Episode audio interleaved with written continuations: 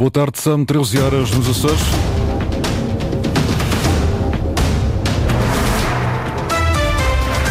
Vamos conhecer os títulos desta edição. Iniciativa Liberal vai votar contra o plano de orçamento do Governo Regional para 2024. Terminaram as audições parlamentares dos membros do Governo sobre esses documentos. Mónica Seidit destaca aumento de 4% no plano de saúde, mas reconhece subfinanciamento do setor. Sofia Ribeiro vai reforçar em 40% as verbas para a ação social escolar na região. No futebol, atenções centradas hoje na Madeira. Há derby insular entre o Santa Clara e o Nacional, a contar para a nona jornada da Segunda Liga. Esta hora, 16 graus na Horta, Angra e Santa Cruz das Flores e 17 em Ponta Delgada. Avançamos agora com as notícias da região. Edição às 13 horas com o jornalista Sais Furtado.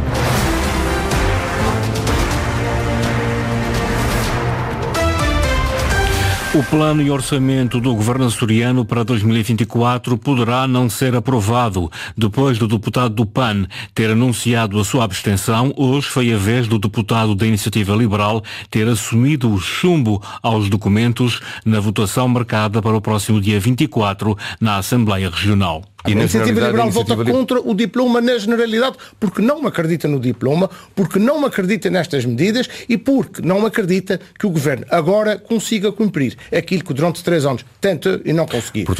A verdade é que esta coligação de governo não estava preparada para governar, não estava preparada para encarar os problemas que essa região tinha e fez mais do mesmo. Fez as mesmas coisas que o Partido Socialista tinha vindo a fazer até 2020, com os resultados que nós sabemos. E nos últimos anos, agravou.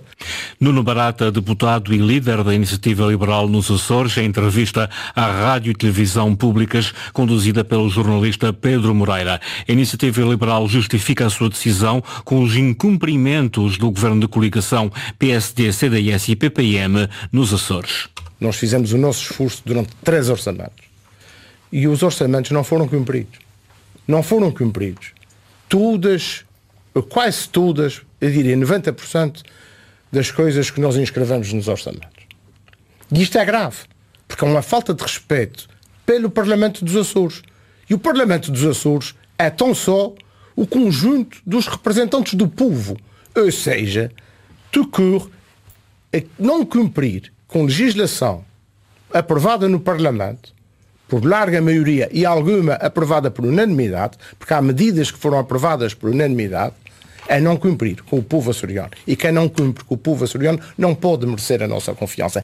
O chumbo da iniciativa liberal implica uma quase certa não aprovação do plano de orçamento do governo açoriano se seguirmos o histórico desta legislatura. Para consegui-la, essa aprovação, o executivo de coligação precisava dos votos favoráveis da iniciativa liberal, do Chega e do deputado independente, com os quais tinha acordos de incidência parlamentar que foram, entretanto, denunciados. O PS e o Bloco de Esquerda têm votado sempre contra.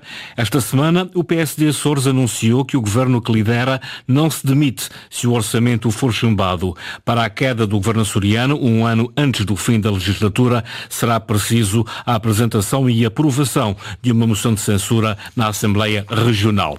Esta hora, José Manuel Bolieiro recebe em audiência o Presidente da Assembleia da República, no término de uma visita de Augusto Santos Silva aos Açores. No Palácio De Santana encontra-se a jornalista Inês Linhares Dias. Inês, boa tarde. Pergunto-te se a audiência já terminou e se já é possível obter uma reação do Presidente do Governo Regional ao anunciado chumbo do orçamento por parte da Iniciativa Liberal. Boa tarde, Sais. O, o, encontro começou cerca de um quarto de hora depois da hora marcada, portanto, às 12h45. Nesta altura não é de facto possível. Uh, o Presidente da Assembleia da República, Augusto Santos Silva, e o Presidente do Governo Regional estão ainda reunidos. Nós aguardamos o fim da reunião para ouvir a reação de José Manuel Bolieiro às declarações de Nuno Barata. O deputado da Iniciativa Liberal, como já disseste, anunciou esta manhã que irá votar contra o orçamento da região. Também o PAN já anunciou a sua intenção de se abster.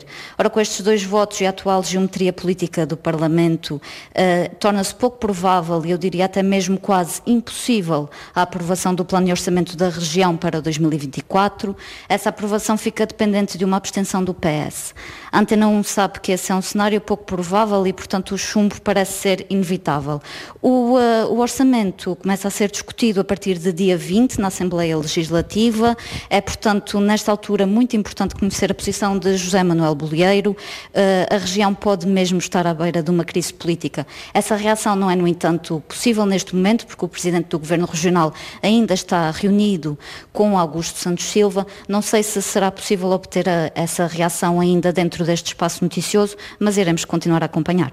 É isso mesmo, vamos acompanhar a todo momento a jornalista Inês Linhares Dias, em direto do Palácio de Santana. Ora, o comentador da Antena 1, Raul Vaz, diz que há aparentemente uma crise política nos Açores, podem existir novos desenvolvimentos que a evitem, mas no limite, se a crise se afirmar, isso requer a intervenção do representante da República, que depende de Marcelo Rebelo de Sousa.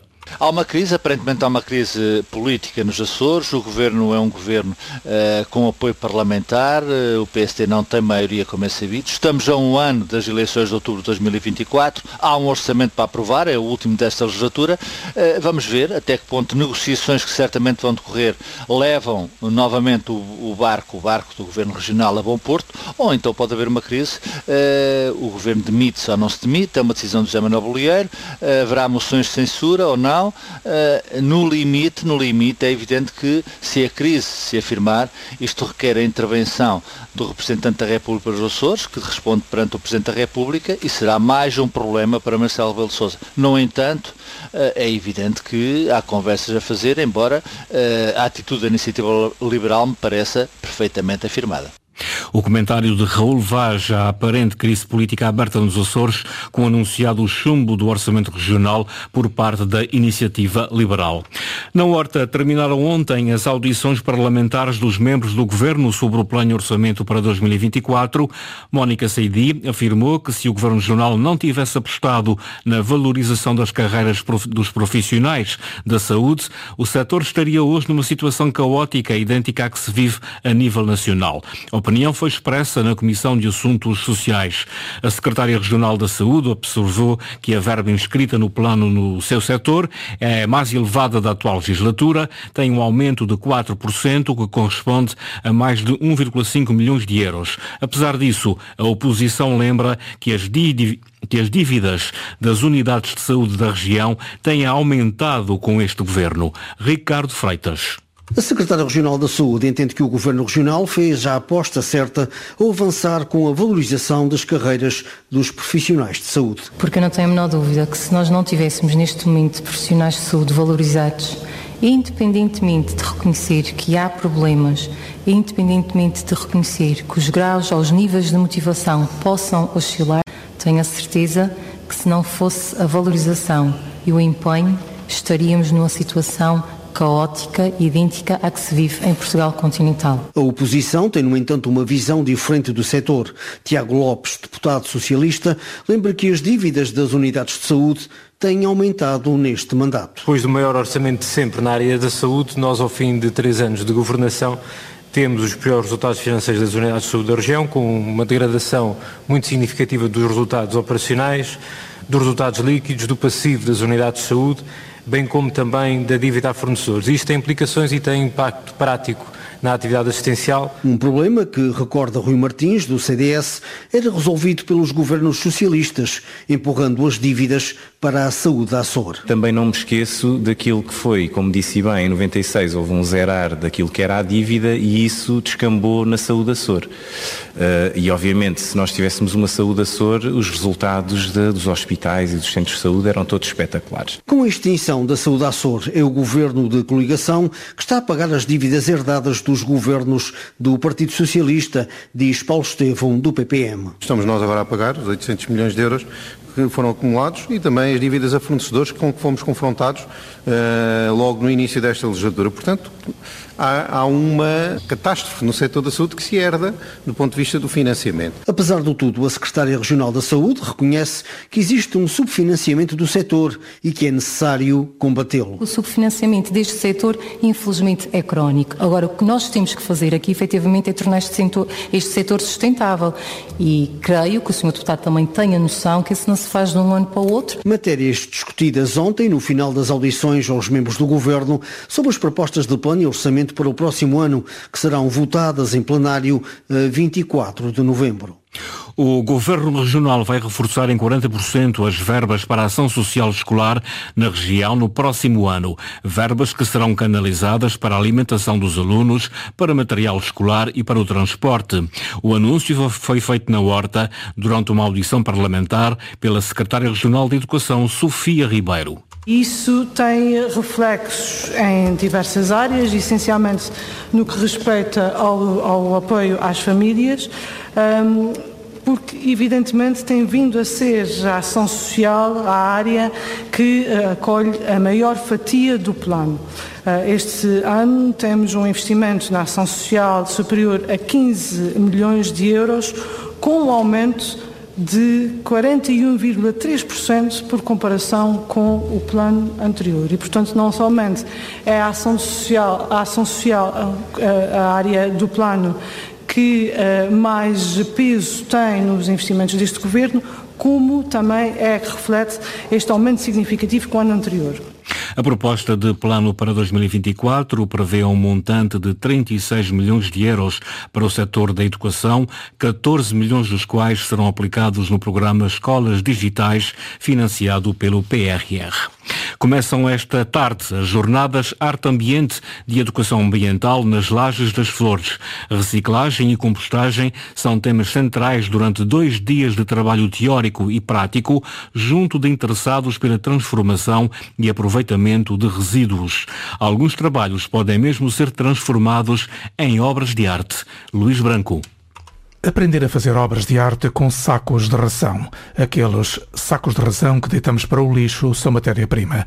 Nas jornadas de arte e do ambiente da ASPIA, Associação Portuguesa de Educação Ambiental. Não é aqueles sacos que todos dão, ok, isso tem estas rações do saco depois vão, vão vão, vão, vão, vão para o lixo e vamos ver como se pode tornar em peças de arte. Portanto, ver aqui também a valorização de determinados resíduos na componente até do empreendedorismo. Uh, e aqui em termos de empreendedorismo ambiental, uh, iremos também ter esta oficina, que esta é uma oficina prática. Joaquim Binto, responsável pela Áspia.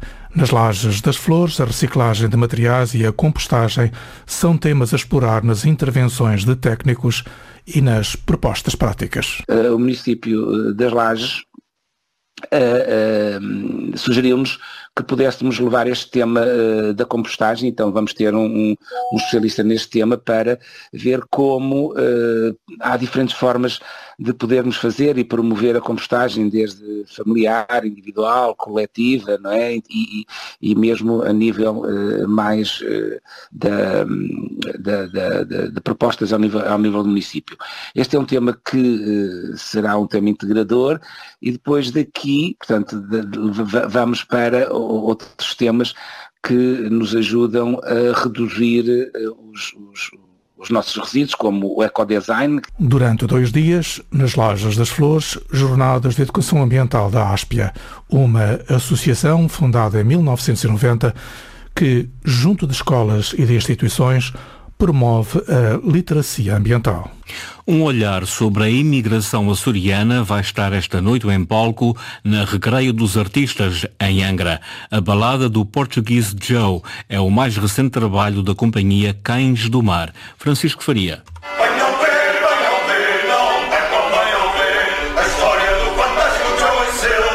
É a última chamada para a balada do Português Joe, um espetáculo eclético, divertido e musical, como descreve a encenadora Ana Brum, da companhia Cães do Mar. É uma história que se desenvolve a partir da vida de um imigrante do Pico. Partimos da história de Joe Sylvie, um, desse imigrante da Calheta do Mesquim, mas depois começamos a perceber que havia muitos portugueses shows. Portanto, no fundo, no fundo, ao contar a história deles, estamos também a contar um bocadinho, é contada de uma forma um pouco fantasiosa, uh, embora haja alguns pontos que são uh, retirados da vida real deles, daquilo que está documentado, há também outros pontos que nós fantasiamos um pouco. Hoje, pelas 21h30, na Recreio dos Artistas em Angra, a última atuação. Nos dois primeiros dias, o público aderiu a esta fórmula de olhar o que também é uma identidade açoriana. Um olhar também para um, uma região que é uma região de imigrantes, ou seja, eh, de gente que partiu, eh, que passou por muitas dificuldades eh, e há histórias absolutamente terríveis é, ter consciência de quem somos, eh, também para olharmos para quem, para quem recebemos muitas vezes. Logo em cima do palco estarão atores como Ricardo Ávila e Elder Xavier e o músico João Félix. É a última atuação de três dias de balada do Portuguese Joe, uma visão da imigração açoriana. Em todas as salas de teatro Teatro para assistir em Angra do Heroísmo. No futebol, derby insular hoje na Madeira entre Santa Clara e Nacional, a contar para a nona jornada. Um jogo entre rivais diretos que somam até o momento os mesmos 16 pontos na tabela da segunda Liga. Henrique Linhares.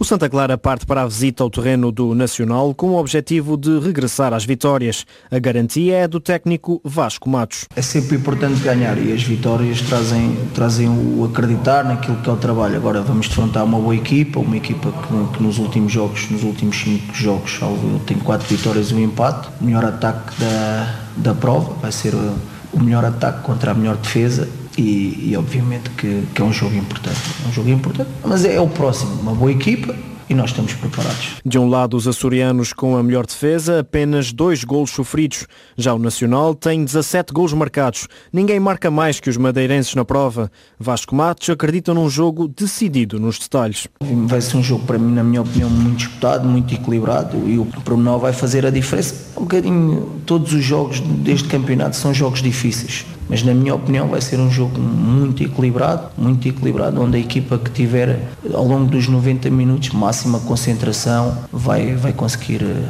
a vitória e os três pontos. O Santa Clara defronta o Nacional às 17 horas. Bruno Vieira, da Associação de Futebol de Beja, é o árbitro da partida.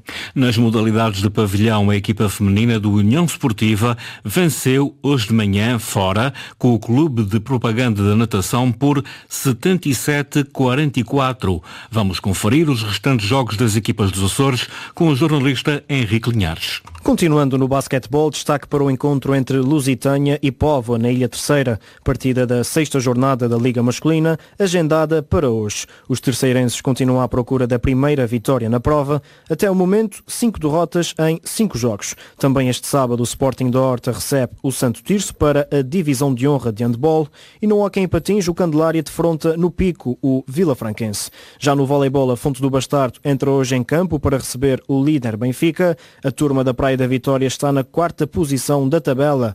O técnico Nuno Abrantes admite que o adversário é favorito. Achamos que o Benfica neste momento está acima da nossa realidade. É bom termos soluções, mas neste momento ainda não, ainda não articulamos qual será o melhor seis para este tipo de jogos. Por isso ainda estamos aqui um bocado num registro meio de pré-época, de início da época, faça uma equipa já super consolidada. Por isso percebemos que o fator casa de facto ajuda a equilibrar a balança. Num jogo que não temos muito a perder, não temos muito a perder, a é essa, o Benfica está bem, está forte, por isso vai ser um jogo difícil para nós. Ainda no voleibol, destaque para o Clube K, que continua à procura da primeira vitória na Liga Feminina esta época. O conjunto orientado por João Corronha vai tentar amanhã levar de vencida o Sporting no pavilhão João Rocha.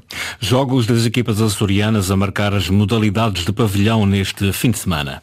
Foram as notícias da região, edição das 13 horas com o jornalista Sais Furtado. Notícias em permanência em acores.rtb.pt e também no Facebook Antena Açores.